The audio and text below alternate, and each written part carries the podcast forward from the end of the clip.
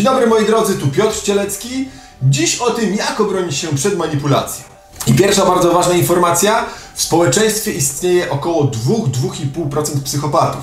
I wszystko, o czym będę mówił w dzisiejszym filmie, nie dotyczy tych 2%. Dlatego, że z psychopatą nie można negocjować, nie można wzbudzić w nim empatii, nie można go zastraszyć, nie można go przekonać, nie można go przekupić. Jeśli na Twojej drodze stanie psychopata, istnieje tylko jedna sprawdzona i skuteczna technika.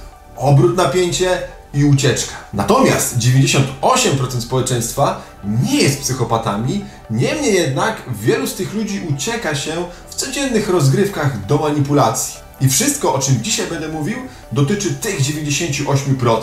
Więc jeśli Twój szef, Twój partner, Twoja żona, Twoje dzieci, Twój sąsiad, Twoja matka manipulują Tobą w celu uzyskania jakichś konkretnych korzyści dla siebie, to będziesz wiedział, jak się przed tym obronić. Więc zapraszam do oglądania. Zasada numer jeden. Przestań reagować automatycznie. Manipulatorzy w perfekcyjny sposób potrafią grać naszymi emocjami i dobrze wiedzą, że najszybciej podejmiemy decyzje, które są dla nich wygodne w pośpiechu, kiedy nie mamy czasu na namysł. Dzieci są perfekcyjne w tej technice, one dobrze wiedzą, kiedy rodzice się spieszą i na przykład rano, kiedy ty szykujesz się do pracy, w jednej ręce masz kluczyki do samochodu, w drugiej telefon, jeszcze próbujesz tutaj założyć buta, to wtedy dzieci wybiegają ze swojego pokoju i mówią: Mamo, tato, nie zdążyłyśmy sobie zrobić kanapek do szkoły, dajcie nam pieniądze na jedzenie. No jest olbrzymie prawdopodobieństwo, że działając mechanicznie, z automatu, po prostu otworzysz portfel, wyjmiesz pieniądze i dasz dzieciakom. Przy czym oczywiście nie wydadzą ich na jedzenie, tylko na coś innego, na co od początku zamierzały wydać, ale ty prawdopodobnie nawet się o tym nie dowiesz. Dlatego nie bądź jak pies Pawłowa. Pamiętaj, że między bodźcem a reakcją powinna być przestrzeń na namysł, na zastanowienie się, co ty tak naprawdę chcesz zrobić w danej sytuacji. Dlatego uważaj na media społecznościowe, na SMS-y, messengery, Twittery i inne tego typu aplikacje, bo zauważyłem u wielu moich znajomych, że sam dźwięk pojawienia się wiadomości na messengerze sprawia, że oni biegną do telefonu, jak gdyby odczekanie kilkudziesięciu sekund sprawiło, że ten telefon wybuchnie, po czym łapią go w rękę, szybko czytają wiadomość i natychmiast odpisują. I być może też podejść kiedyś ofiarą takiej sytuacji i zgodziłeś się na coś, zobligowałeś się do zrobienia czegoś, czego później żałowałeś. Dlatego daj sobie przestrzeń na namysł. Jeżeli dostajesz wiadomość mailową, SMS-ową, na Twitterze, na Instagramie, na Facebooku, jakkolwiek, to przeczytaj ją i nie odpisuj od razu. Zachęcam Cię nawet do tego, żebyś wykonał proste ćwiczenie polegające na tym, że przez następne dwa tygodnie nie zgadzaj się na nic od razu. Nawet jeśli to jest przyjemna propozycja, nawet jeśli wiesz, że chcesz to zrobić, to i tak trenuj ten nowy nawyk. Czyli przykładowo ktoś proponuje Ci pójście na kawę po pracy, a Ty masz na to ochotę, ale nie zgadzaj się od razu. Powiedz dzięki za propozycję, daj mi 10 minut i Ci odpowiem. A po 10 minutach wracasz do niego albo piszesz mu wiadomość dzięki, super, widzimy się tu i tu. I druga ważna informacja, w konfrontacji z manipulatorem przy tej technice, przy złapaniu tej przerwy na oddech i na przemyślenie, bardzo przyda Ci się mm, technika zdartej płyty. Prawdopodobnie nie słyszałeś. Chodzi o to, żeby za każdym razem powtarzać dokładnie ten sam argument. Przykładowa sytuacja. Manipulatorem jest Twój kolega z pracy i dzwoni do ciebie i mówi: Cześć, mam ogromną prośbę, za tydzień organizujemy konferencję i ty jesteś świetna w organizowaniu konferencji. Potrzebuję, żebyś wysłała maile do klientów, żebyś pomogła mi w aranżacji sali. No i jeszcze, jakbyś mogła zadbać o to, żeby w tych torbach znalazły się odpowiednie gratisy od naszych sponsorów. To już będzie w ogóle ogień w szopie kaczki luzem. To co, wchodzisz? A ty robisz sobie przerwę na myślenie. Bo nie chodzi o to, że jest czymś złym pomaganie kolegom z pracy tylko dobrze wiesz, że ta osoba jest manipulatorem. Dobrze wiesz, że nie chodzi o to, że ona nie ma czasu czy zasobów, żeby samemu zorganizować tę konferencję, tylko po prostu dużo wygodniej jest zepchnąć tę odpowiedzialność na kogoś innego. I wiesz, że wypatrzyła sobie ciebie jako ofiarę. A więc mówisz jej coś w stylu: OK, dziękuję Ci za propozycję, niemniej potrzebuję zastanowić się, czy mam czas, zasoby i czy w ogóle mogę podjąć się tego zadania. Więc odpowiem Ci jutro do południa. Manipulator oczywiście nie odpuści. I powie coś w stylu, no okej, okay, przy czym zależy mi, żeby dostać tę informację dość szybko i nie bez powodu zwracam się z tym do Ciebie, bo jesteś świetna, jak już wspomniałem, w organizowaniu konferencji. No nikt tak nie pakuje gratisów, nikt nie pisze takich maili do naszych klientów, nikt nie aranżuje sali tak jak Ty, więc byłbym wdzięczny, gdybyś odpowiedziała mi teraz. A Ty ze spokojem, metodą zdartej płyty, odpowiadasz, rozumiem, że zależy Ci na czasie, przy czym nie mogę w tej chwili dać Ci odpowiedzi Muszę się z tym przespać, wrócę do Ciebie z informacją jutro przed południem. I tu prawdopodobnie manipulator zacznie się denerwować. i powie coś w stylu, kurczę, no mam wrażenie, że jesteś niepoważną osobą. No naprawdę utrudniasz mi w tej chwili wykonywanie mojej pracy. Ja naprawdę potrzebuję wsparcia, a ty stajesz okoniem. Zależy ci na tym, żeby konferencja się wywaliła? A ty ze spokojem, metodą zdartej płyty. Odpowiadasz, rozumiem twoje zdenerwowanie, mam jak najlepsze intencje, przy czym w tej chwili nie dam ci odpowiedzi. Wrócę do ciebie z informacją zwrotną jutro przed południem. No i tu prawdopodobnie manipulator wpadnie w gniew, zacznie wrzucać cię w poczucie winy, zacznie e, dokona ekspresji swoich emocji, wylewania żalu na ciebie, więc radzę czym prędzej skończyć rozmowę i pójść do domu, przemyśleć sytuację i wrócić do niego z informacją zwrotną na zajutrz przed południem. Punkt trzeci, czyli uodpornienie się na lęk. I przede wszystkim musisz zrozumieć różnicę między strachem a lękiem. Strach zawsze ma realny obiekt. Przykładowo, jeśli wyprzedzam na wąskiej ulicy ciężarówkę i nagle widzę, że z przeciwnej strony dojeżdża samochód, to czuję strach przed konkretnym wydarzeniem pod tytułem zderzenie czołowe. Lęk ma najczęściej wyimaginowany obiekt.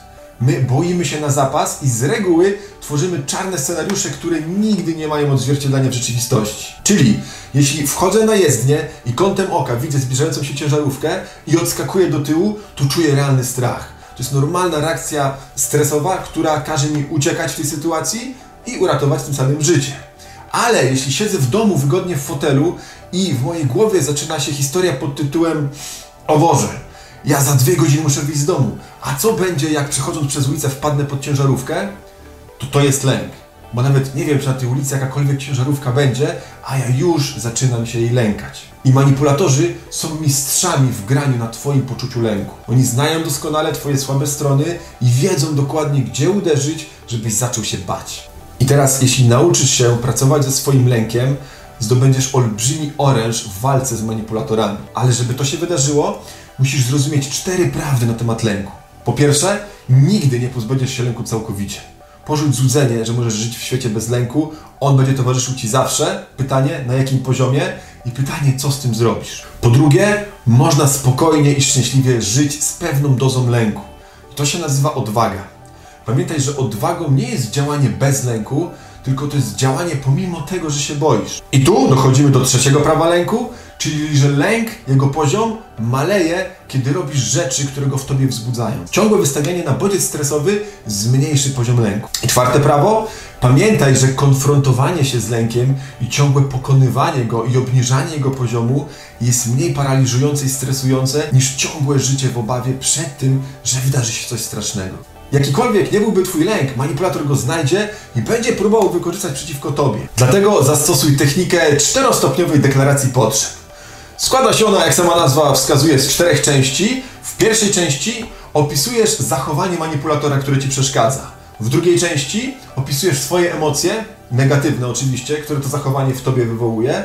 W trzeciej części opisujesz pożądane zachowanie, czyli jak byś chciał, żeby manipulator zachowywał się zamiast tego, co robi. I w czwartej części wreszcie opowiadasz, jakie to wzbudzi w Tobie emocje, jeśli manipulator dokona modyfikacji swojego zachowania. Czyli przykładowo, za każdym razem, kiedy na mnie wrzeszczysz, kiedy trzaskasz drzwiami, kiedy walisz pięścią w stół, punkt pierwszy, to ja czuję się, punkt drugi, osaczony, zdziwiony, wystraszony. Dlatego, punkt trzeci, proszę Cię, żebyś zamiast krzyków po prostu spokojnie powiedział mi o co chodzi, czego potrzebujesz i jakich zachowań byś ode mnie oczekiwał, żeby nie wprowadzać się w taki stan emocjonalny. I punkt czwarty, wtedy ja będę mógł lepiej zrozumieć o co Ci chodzi, no i zobaczymy, jak jesteśmy w stanie poukładać swoje relacje, żeby obu nam było w nich sympatycznie, przyjemnie, efektywnie, dobrze, jakkolwiek. Albo inny przykład, za każdym razem, kiedy strzelasz focha, kiedy przestajesz się do mnie odzywać i kiedy tylko przewracasz oczami, punkt pierwszy, punkt drugi, to ja czuję się zbity z tropu, nie wiem o co chodzi i nawet nie wiem, dlaczego się na mnie obraziłaś, dlatego, punkt trzeci, proszę Cię, żebyś zamiast tego otwarcie powiedziała mi o co chodzi, jakie są przyczyny Twojego zachowania i czego tak naprawdę ode mnie oczekujesz, bo wtedy Punkt czwarty. Ja zrozumiem, na czym polega sytuacja i będziemy mogli wspólnie znaleźć jakieś sensowne rozwiązanie. Pamiętaj, że nie jest tak, że ta technika zadziała od razu, dlatego że manipulacja jest modus operandi manipulatora. To jest jego sposób życia, sposób bycia, sposób postępowania i komunikowania się z ludźmi.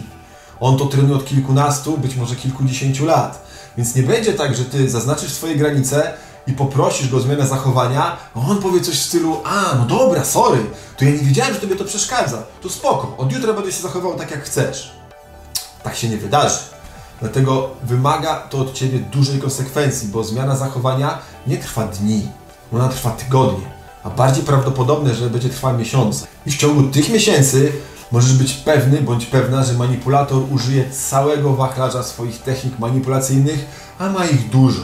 Ma krzyk, ma wrzask, ma trzaskanie drzwiami, ma walenie pięścią w stół, ma obrażanie się, ma strzelanie focha, ma ciche dni, ma łzy, ma milczenie, muszczypliwe komentarze, ma spojrzenia pełne pogardy, ma zwracanie Ci uwagi w obecności osób trzecich i wytykanie Ci błędów, wytykanie Twoich słabych punktów, obrażanie Cię, poniżanie i tak dalej, i tak dalej, i tak dalej. Bardzo ważne jest, żebyś Ty dawał manipulatorowi znać, że rozpoznałeś jego techniki, wiesz o co mu chodzi i one już na Ciebie nie działają.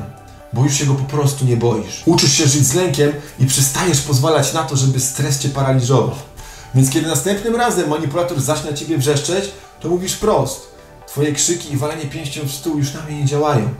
Albo wiem dobrze, że zależy Ci na tym, żebym jutro zrobił za Ciebie to i to, ale zapewniam Cię, że Twoje pogardliwe spojrzenia i milczenie nie robią na mnie wrażenia. Albo nieodzywanie się do mnie, ignorowanie mnie i przewracanie oczami naprawdę nie sprawi, że nagle zacznę robić to, na czym Ci zależy. I musisz to robić za każdym razem. Absolutnie za każdym razem, kiedy rozpoznasz, że człowiek próbuje Tobą manipulować. Dlatego, że musisz wyrobić u niego poczucie wyuczonej bezradności. On musi się zorientować, że niezależnie od tego, jakich technik manipulacyjnych będzie na Tobie używał, Ty nie zareagujesz. Dopóki nie zacznie się Tobą komunikować w otwarty, pozbawiony agresji sposób. Dopóki nie zacznie mówić, czego od Ciebie potrzebuje, jakie ma emocje i nie zacznie Cię asertywnie prosić o wykonanie jakichś rzeczy, a nie rozkazywać Ci gdzieś w zawolowanych formach szantażu emocjonalnego czy po prostu otwartej agresji. I oczywiście istnieje prawdopodobieństwo, że kiedy manipulator zorientuje się, że nie ma już na Ciebie wpływu, to od Ciebie odejdzie. Że Twój partner po prostu Cię zostawi. Że kolega w pracy przestanie się do Ciebie odzywać, odwróci się od Ciebie i zapomni o Twoim istnieniu. Że Twoja matka albo ojciec przestaną do Ciebie dzwonić. Że ktoś, kto przez lata nazywał się Twoim przyjacielem bądź przyjaciółką, nagle odwróci się od Ciebie i jeszcze zacznie obrabiać Ci tyłek. Tyle tylko, że wtedy oznaczać to będzie, że nigdy tak naprawdę w tej relacji nie chodziło o Ciebie.